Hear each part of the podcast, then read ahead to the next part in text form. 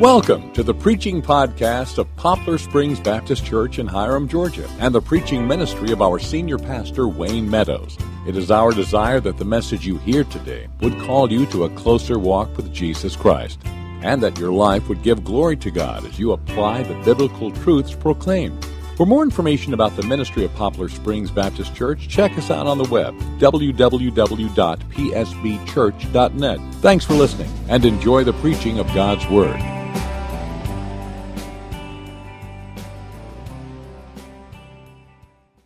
You have your Bibles tonight, let's open them to Psalm 119.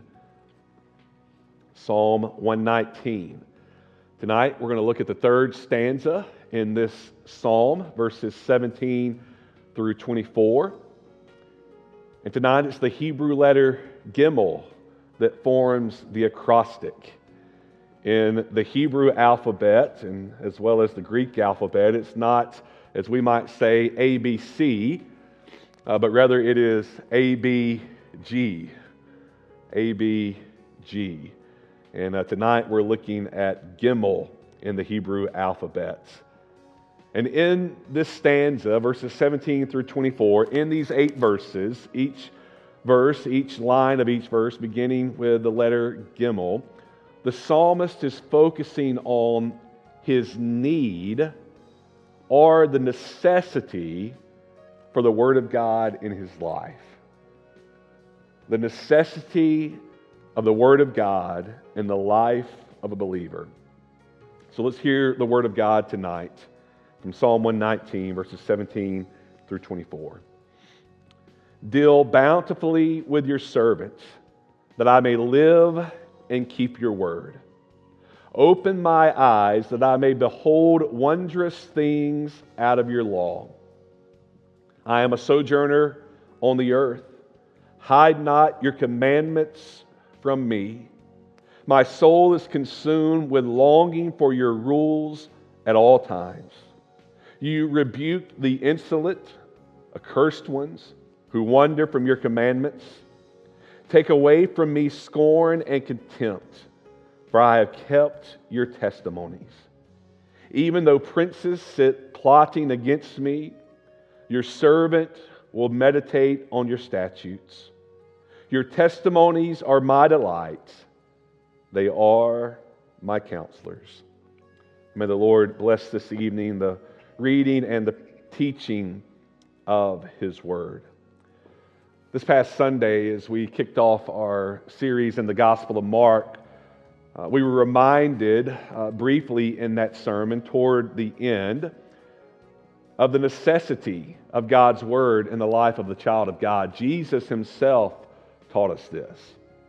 There in the desolate wilderness, as he faced temptation from Satan, Satan tempting him to prove his identity as the Son of God and turn stone to bread, Jesus responded by declaring, Man shall not live by bread alone, but by every word that comes from the mouth of God. Jesus reminds us that man needs the Word of God. It is essential to life and certainly to spiritual life. That's where the psalmist is going in this third stanza of Psalm 119. He's spoken previously about the blessings associated with the Word of God. He's spoken about the purity that comes from living according to the Word. And now he's captured by the necessity or his need for the Word of God. And he comes to this by reminding himself uh, of it as he looks through two lenses. So think about a pair of glasses, if you will, for a moment. There's two lenses in those frames, and the psalmist is, is looking through these two lenses to shape his need for the Word of God in his life.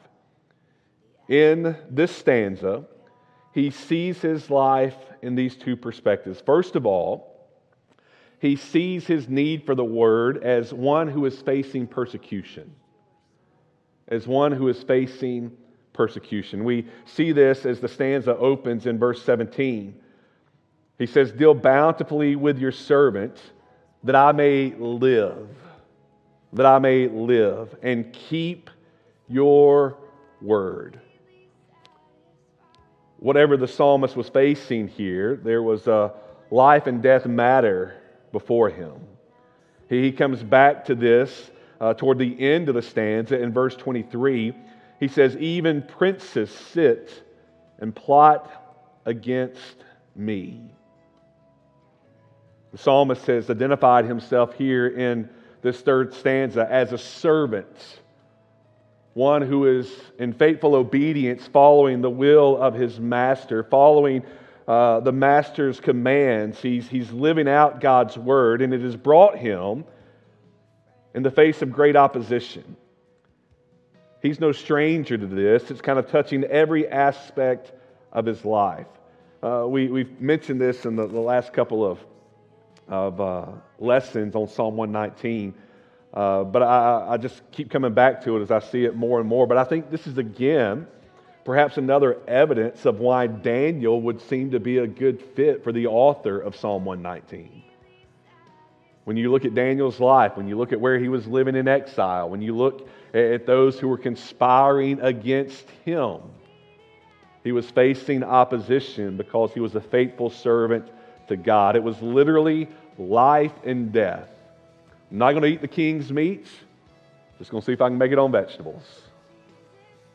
It was bow down to this golden statue. It was a fiery furnace. It was a lion's den. There was great opposition for him as a servant for God. And if we're going to be a servant for God, it shouldn't surprise us either if we face opposition and persecution. It should surprise us that we see what's taking place in our culture transpiring. Jesus taught us this in John chapter 15, verse 20. Jesus said, Remember the word that I said to you. And listen carefully to what Jesus says. Remember the word that I said to you. This is his, his um, last discourse, the upper room discourse that he, he gives to the apostles. Remember the word that I said to you. Listen, a servant is not greater than his master. If they persecuted me, they will also persecute you. What did the psalmist say that he was? Deal bountifully with your what? Servant. And Jesus says, if you're my servant, don't be surprised that you're persecuted. Don't be surprised if you're opposed. Look at what they did to me. And the servant's not greater than his master. So don't be caught off guard. Paul would write to Timothy uh, there toward the end of 2 Timothy in chapter 3, verse 12. Indeed, he says, all who desire to live a godly life in Christ Jesus will be persecuted. So here, the psalmist, the servant in this third stanza, is, is saying, I, I need you to work so that I can live. You need to know that there are those in high places who are plotting against me. And he offers for us a model of what to do when we find ourselves in such a, such a situation. He turns to the Word, he seeks the Word of God. And we're right to do that. The Word of God in the life of a child of God, the servant of God, as he faces opposition, is a great weapon that the Lord has given to us. Paul tells us in Ephesians chapter 6, verse number 17, in that great section where he's dealing with spiritual warfare, that the sword of the Spirit is what? The Word of God. In the face of persecution, the servant of Psalm 119 in this third stanza is centered upon God's Word. So we need to learn from him as one who sees life through the lens of being oppressed and opposed, of facing persecution. But secondly, the other lens that's kind of framing his world is that he sees himself not only as one who is facing persecution for being a faithful servant of God, but he sees himself as a pilgrim here in this world. As a pilgrim here in this world. He says in verse 19, I am a sojourner on the earth. A sojourner. He was just passing through. He realized that this world was not his final home. There was something that he was looking forward to. And he realized that as a pilgrim, as a sojourner, as one passing through, he needed God's word to guide him. Well, we likewise today, as followers of Christ, are simply sojourners upon this earth. Peter describes us in 1 Peter chapter 2, verse 11, as sojourners, listen to this, sojourners and exiles. And again, if Daniel is the author of Psalm 119, what is he? He's an exile. He's living in Babylon. He's living in a foreign land. And so he says, you know what? I'm a sojourner here on this earth. This is not the final stop for me. And he says, I'm also an exile living far away from the things that are familiar to me and the, uh, the blessings that God had given his people there in the land that he gave to them. And he says, Because of this, I need the word of God. He needed God's word to guide him in this life. I think this is why in that Christian classic, Pilgrim's Progress, Bunyan had Christian, the main character, uh, travel with a map.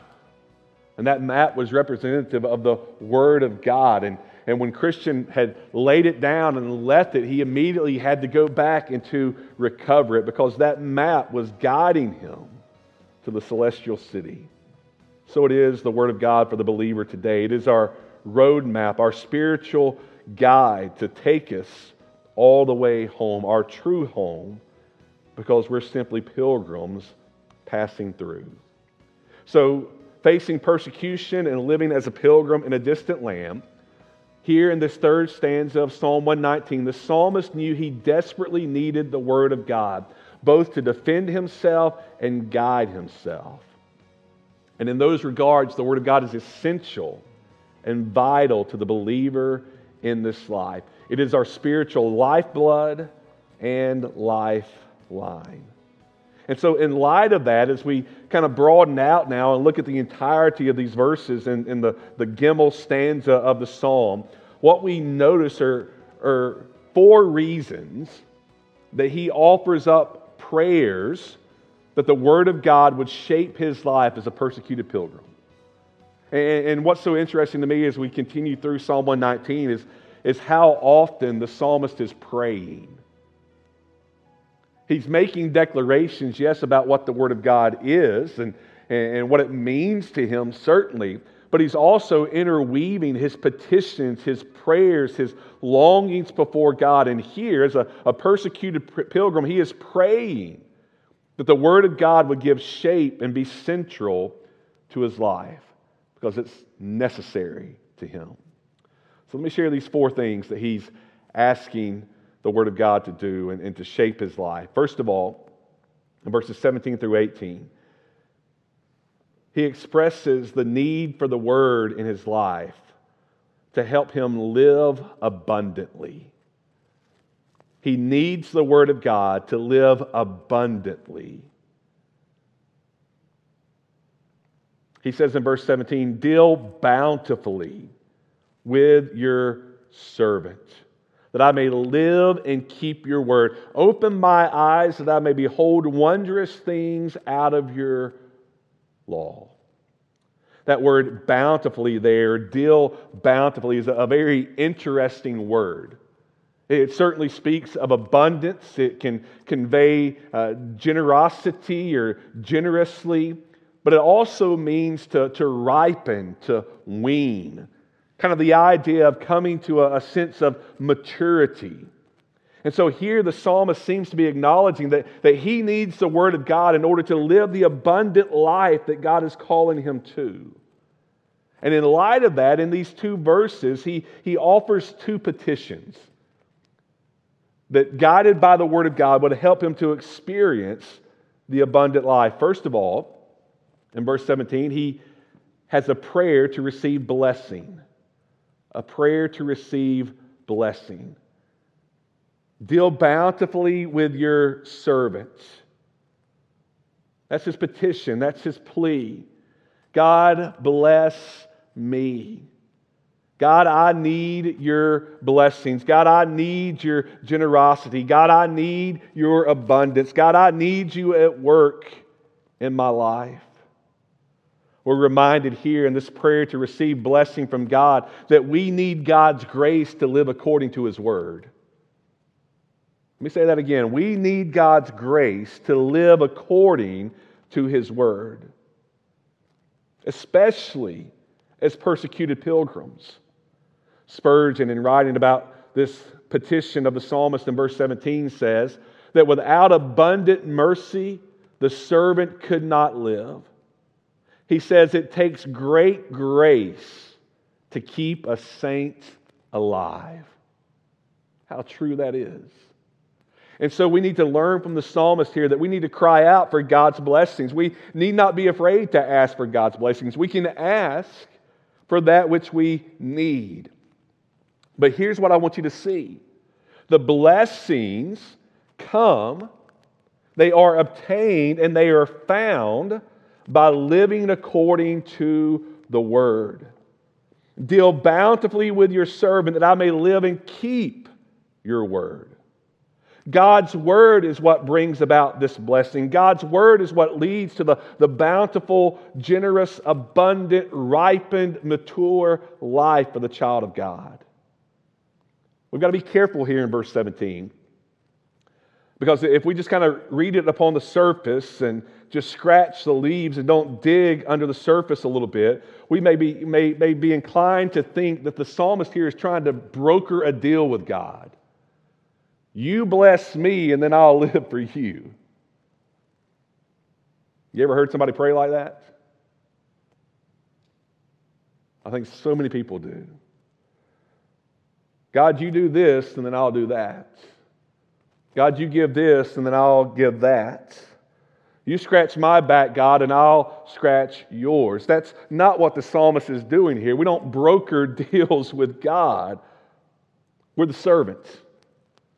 The psalmist knows this. The psalmist understands this. He is not saying, Bless me and I'll live for you. No, absolutely not. Instead, what the psalmist is getting at here is he is acknowledging that living according to God's word brings God's blessings.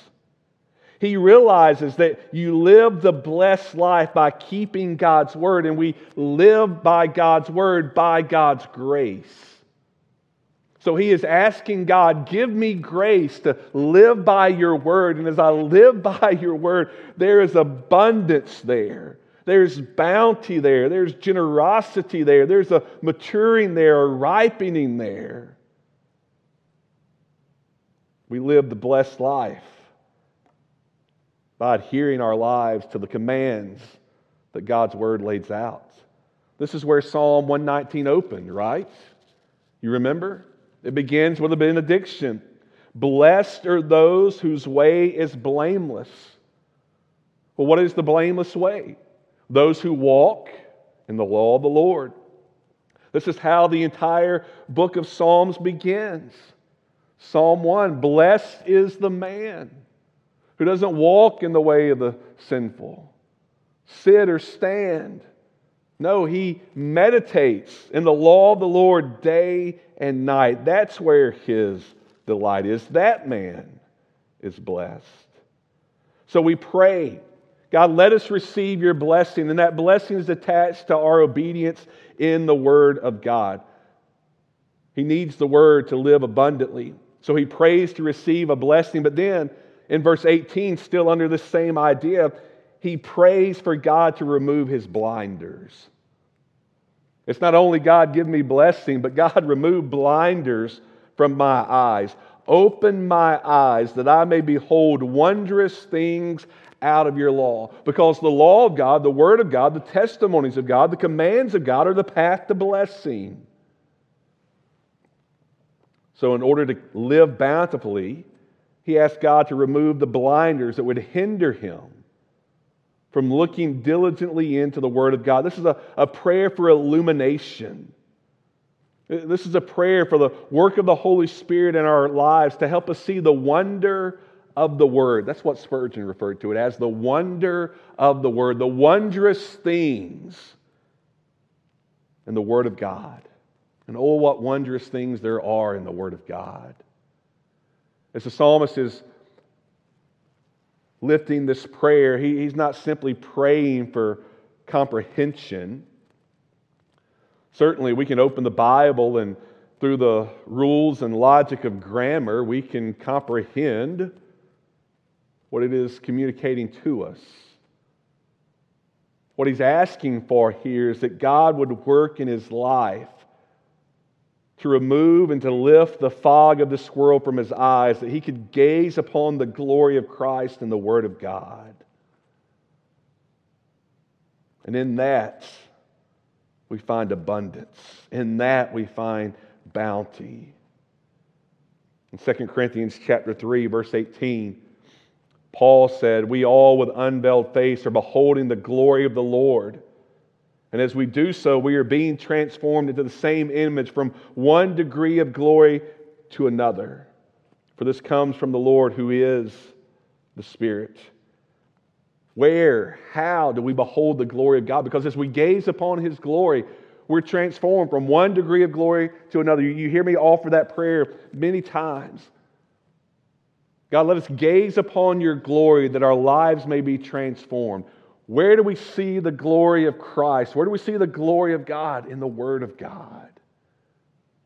So, God, remove blinders from my eyes that I may behold wondrous things, glorious things out of your law.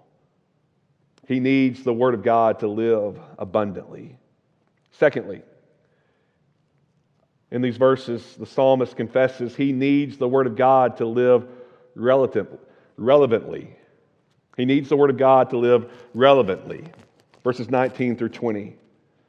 Here's his declaration I am a sojourner on the earth, I am a pilgrim, I'm simply passing through. And then his exhortation, hide not your commandments from me. This is the negative aspect of the positive prayer that he just gave in verse 18. Open my eyes that I could see. Positive. The negative side of that is don't hide your commandments from me. I need your word. I need understanding. I need to see your glory in the law of God. Why? Verse 20 because my soul is consumed with longing for your rules. Here it is at all times. At all times. The psalmist's soul was set upon the word of God. There was an insatiable, insatiable desire that was there. Like the deer panting for the, the stream, so his soul was panting for the word of God, longing to be consumed by it. But he said, at all times. At all times. In that part of the verse, I think we realize something that is often forgotten or overlooked in contemporary culture today regarding the Word of God. And it's simply that the Word of God is relevant for all of life. At all times, God's Word is relevant at all times and in every situation, the Word of God can speak and guide and direct. We need the Word of God to live uh, relevantly in this life for His glory. And in connection with that, let me just take a moment and remind us tonight that we don't seek to make the Word of God relevant, it already is. God's Word is relevant. We need not make it so. This is His word given to us, divinely inspired, profitable for every good work. And the psalmist here confesses, I need this word. I'm a sojourner passing through. I need your word in every aspect of my life at all times to guide and direct my steps. It is relevant in every situation. Third, the psalmist says in verses 21 through 23 he needs the word to live faithfully. He needs the word to live faithfully. In verse 21, the psalmist declares, You rebuke the insolent, the accursed ones who wander from your commandments, those who have become lifted up in pride, those who have become haughty in their own ways, in their own thinking. Perhaps this is Daniel looking at the others who have been exiled along with him and, and seeing them forsake the law of God, seeing them forsake the word of God. They're wandering from his commands, and the Lord rebukes them. he, he, he, he pushes back against them, and the psalmist says, I, I don't want to do that. I want to live faithfully for you. I think I've got a bottle of water hid behind here. Nope, I don't. We'll see if we can make it. you going to grab me a bottle, Kirk? Thank you, sir. I almost got through it without choking on whatever's in the back of my throat tonight. he says, These who have grown haughty and proud, looking to the, the ways of man and the wisdom of this world. He says, You reject them, you resist them. He says, Don't let me wander from your commandments in that way. He says, Instead, take away from me their scorn and contempt.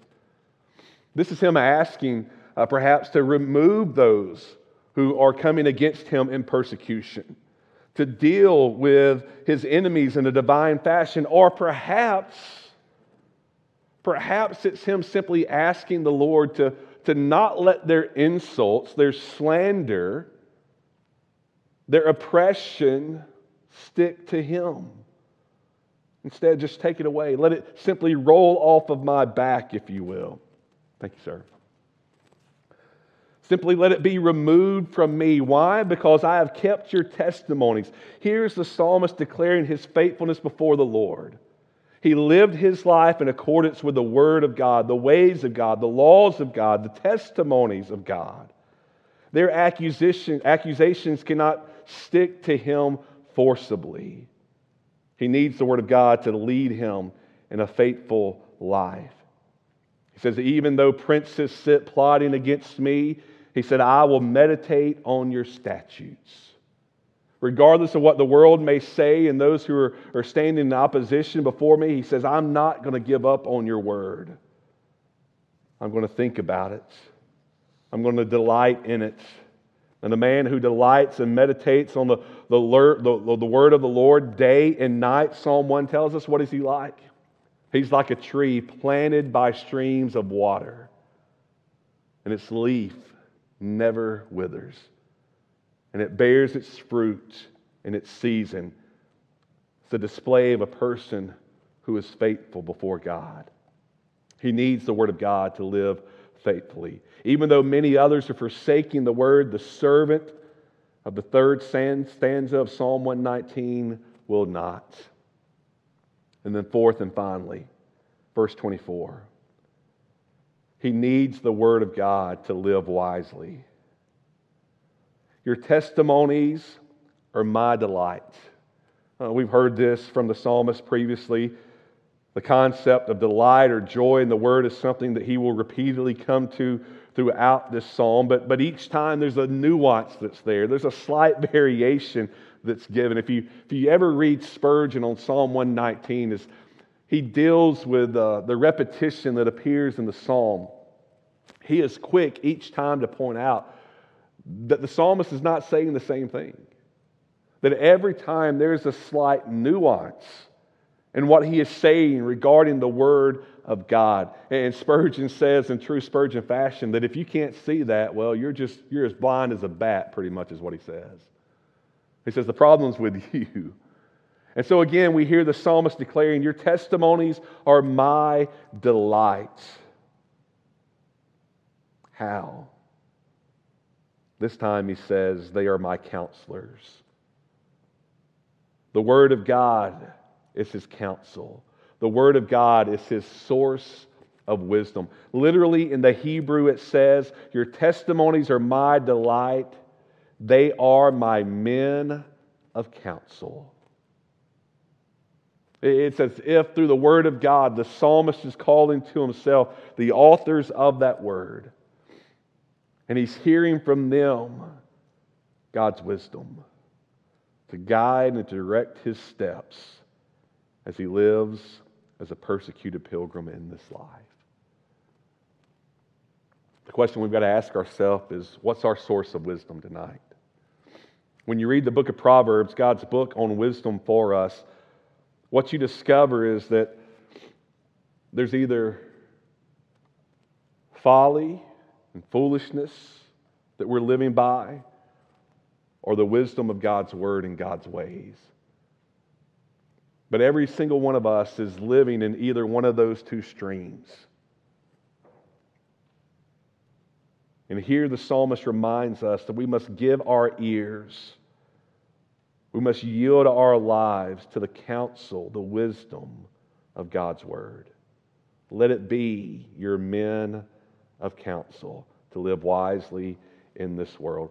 In this third stanza, the psalmist has said, he needs the Word of God. He can't live without it. I wonder tonight, is that how you feel about God's Word? That you need it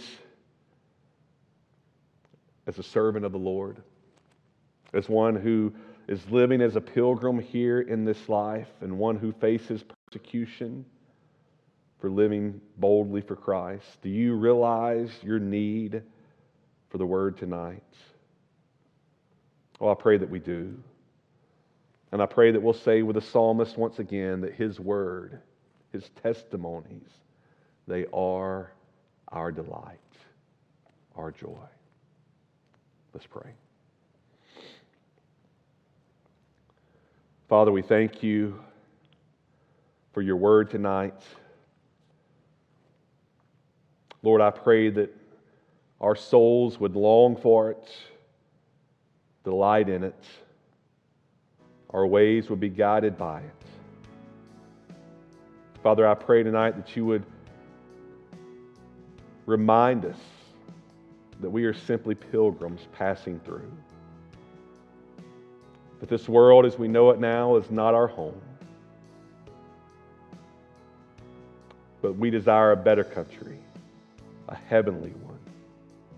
And so, Lord, let us be faithful sojourners and exiles, guided by your word each step that we take. And Father, as this world may plot against us, as this world may seek to, Lord, be rid of us, Lord, may we look to your word. Father, may we not be surprised or caught off guard. Lord, they persecuted you. We too will face persecution. But Father, would you deal bountifully with us that we may live an abundant life and keep your word. Father, I pray for these who are before me tonight, God, that you would be with them and bless them. God, I pray that they would go filled with your spirit and yielded to your ways. And Father, we ask it in Jesus' name. Amen. God bless you.